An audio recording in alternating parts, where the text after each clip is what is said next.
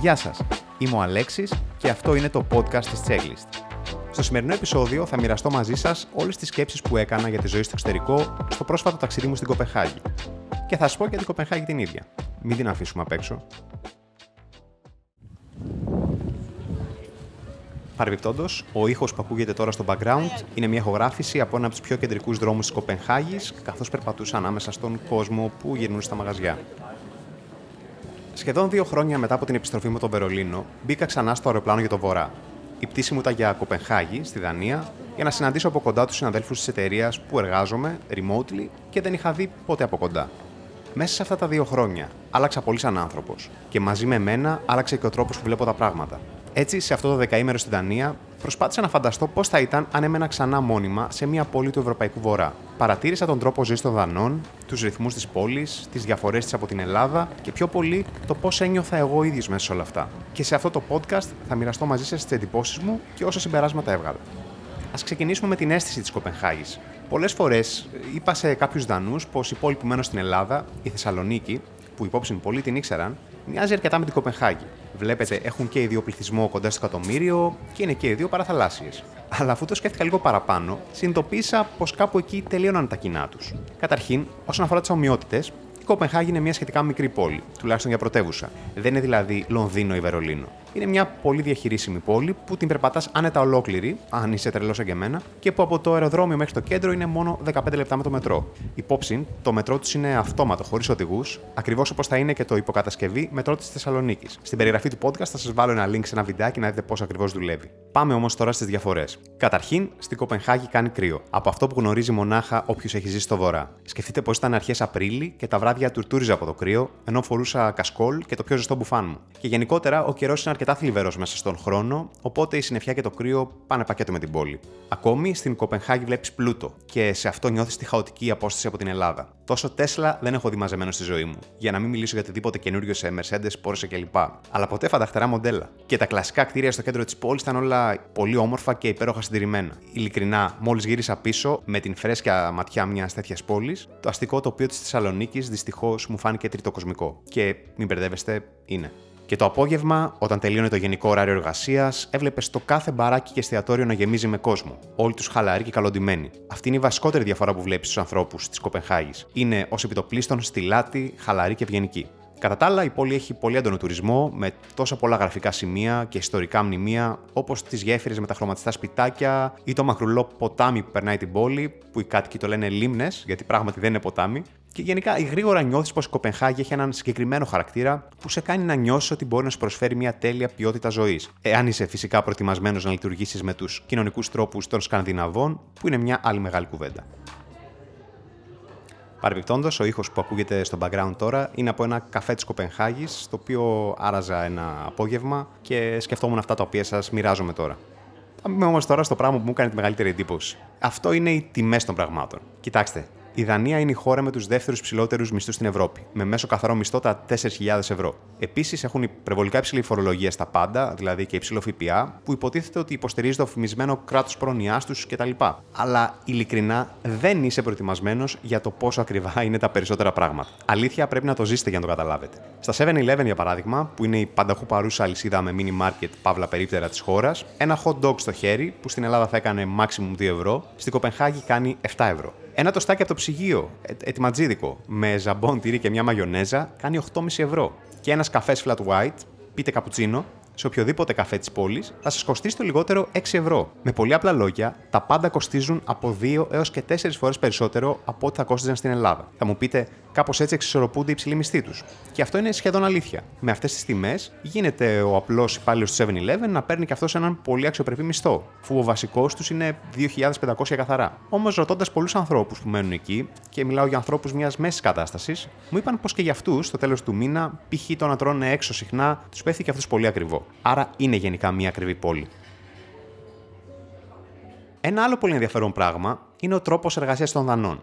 Κοιτάξτε, ένα από τα σημαντικότερα πράγματα που πήρα από τα χρόνια που έζησα στη Γερμανία είναι το ότι έμαθα τον τρόπο εργασίας των Βορειοευρωπαίων. Εκεί που στην Ελλάδα το δεδομένο είναι η εκμετάλλευση του υπαλλήλου, η μη τηρήση των προβλεπόμενων, τα παράλογα ωράρια και οι μαλαγανιές από την πλευρά των εργοδοτών, σε χώρες όπως η Γερμανία ή η Δανία, τουλάχιστον στο δικό μου τομέα, Η εργασιακή εμπειρία και η σχέση μεταξύ εταιρείας και υπαλλήλου αγγίζουν το τέλειο. Με λίγα λόγια, είμαστε μέρα με τη νύχτα. Πού διαφέρουμε όμως συγκεκριμένα; Πρώτα απ' όλα στο ότι στον χώρο εργασίας όλοι σου φέρονται σαν ίσο. Την τελευταία μέρα μου στη Δανία, για παράδειγμα, γνώρισα τον νέο Head of Technology της εταιρείας. Έναν τυπά με 30 χρόνια εμπειρία και προπηρεσία σε κάτι εταιρείες τέρατα. Ε, σε αυτόν τον τύπο, με το που τον γνώρισα, απευθυνόμουν με το μικρό του όνομα. Χωρίς κύριε κλπ.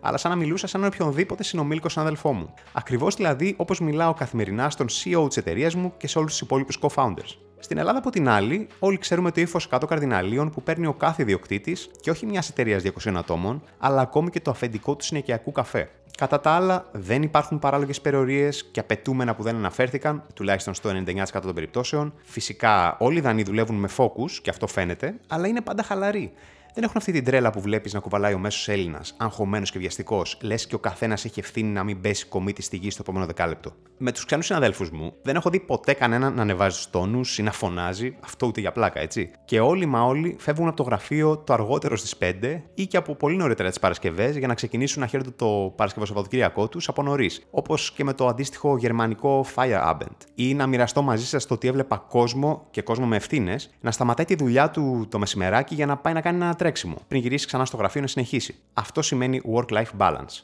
Και αυτά τα λέω απλώς για να τα βλέπουν όσοι δεν τα έχουν ζήσει. Ότι πράγματι υπάρχει και κάτι καλύτερο εκεί έξω. Κάτι διαφορετικό από την καταθλιπτική, καταπιεστική μιζέρια της στερεοτυπικής ελληνικής δουλειάς. Οπότε, είπαμε ήδη δύο λόγια για τους μισθούς και τις τιμές τους, αλλά ένα πολύ ενδιαφέρον πράγμα των Δανών είναι το πόσο αντίθετη είναι από εμάς τους Μεσόγειους σε σχέση με την επίδειξη. Όπως όλοι ξέρουμε, λίγα λεφτάκια παραπάνω να βγάλει ένας Έλληνας, προτεραιότητά του θα είναι να αγοράσει αμέσως ακριβά ρούχα με εμφανείς μάρκες και ένα φανταχτερό αμάξι. Ο μέσος Έλληνας, όταν έχει λεφτά, θέλει να το δείχνει. Μη σας πω και να μην έχει, πάλι να το δείχνει θέλει. Τέλος πάντων, μπαίνω πρώτη μέρα στα γραφεία της εταιρείας μου και βλέπω απ' έξω παρκαρισμένο ένα ωραίο Tesla.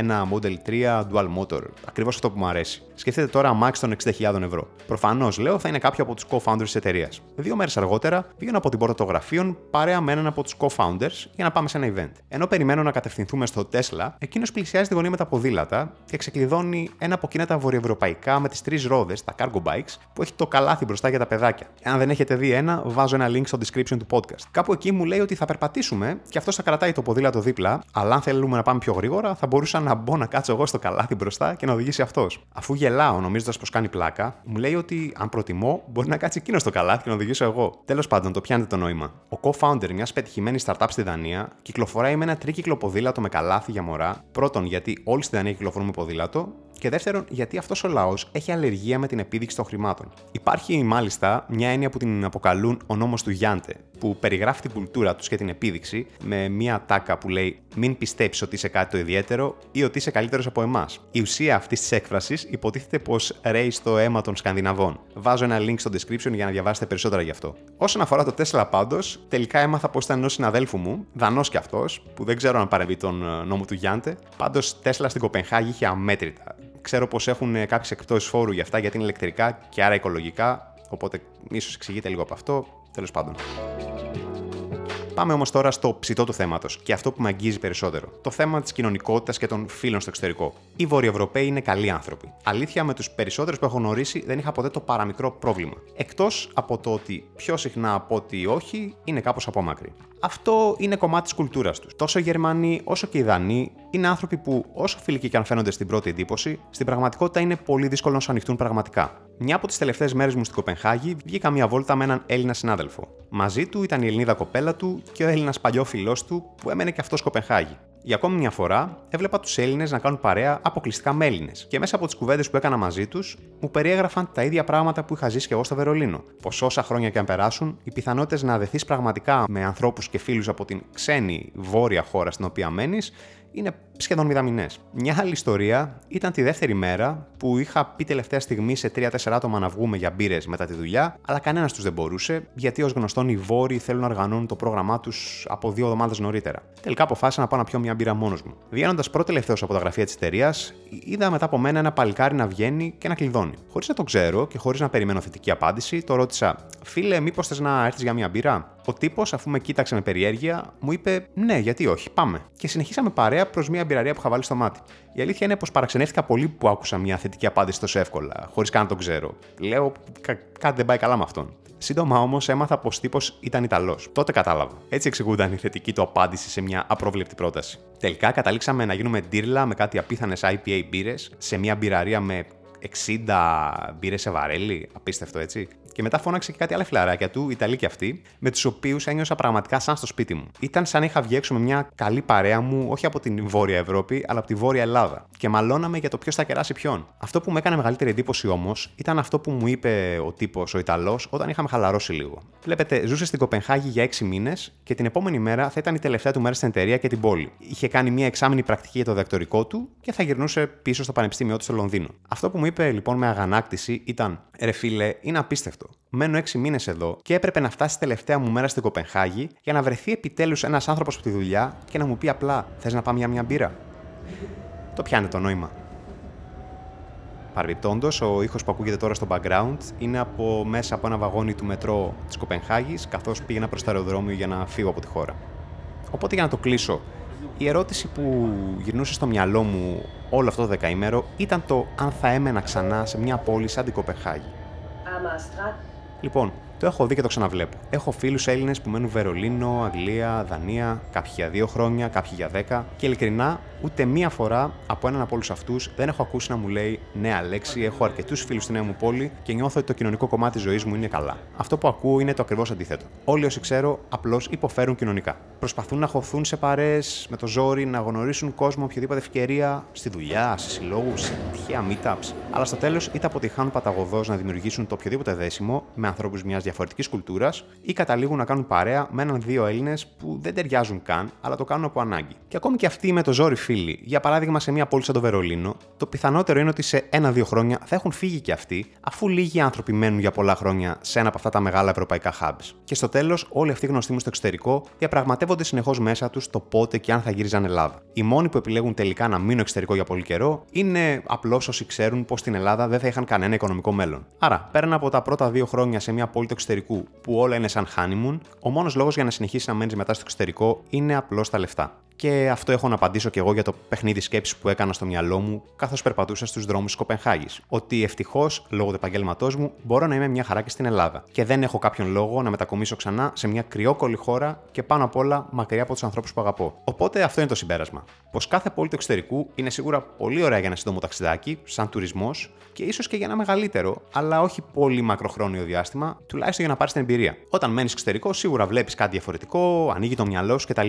Το να μείνεις όμως για καιρό έχει πάντα το αίσθημα της ξενιτιάς, όσο κοντά κι αν είναι με μια Ryanair. Σε μια ξένη χώρα θα είσαι για πάντα ξένος, ό,τι και να κάνεις. Και στα 30 μου προσωπικά η ανάγκη να φύγω μακριά αισθάνομαι πως έφυγε μακριά κι αυτή. Και μετά από ένα τέτοιο ταξίδι καταλήγω να εκτιμώ ακόμη περισσότερο αυτό που έχω φτιάξει εδώ πέρα και που κάποτε κατά κάποιο τρόπο μισούσα. Οπότε χαίρομαι που έζησα αυτές τις 10 μέρες στην Κοπενχάγη, πήρα τη δόση μου για τώρα και επιβεβαίωσα ότι προς το παρόν βρίσκομαι σε ένα καλό δρόμο ή έστω σε έναν δρόμο που προς το παρόν μου ταιριάζει. Όμως, αυτό που ισχύει για μένα δεν είναι δεδομένο ότι θα ισχύει και για όλους. Και στην τελική, κανείς δεν μπορεί να ξέρει τη δική του απάντηση στο ερώτημα του εξωτερικού μέχρι να το δοκιμάσει και ο ίδιος. Ω εστερόγραφου, παρόλα αυτά, εάν δεν μπορούσα να είμαι καλά οικονομικά στην πατρίδα μου, θα έφευγα πάλι για εξωτερικό από εχθές.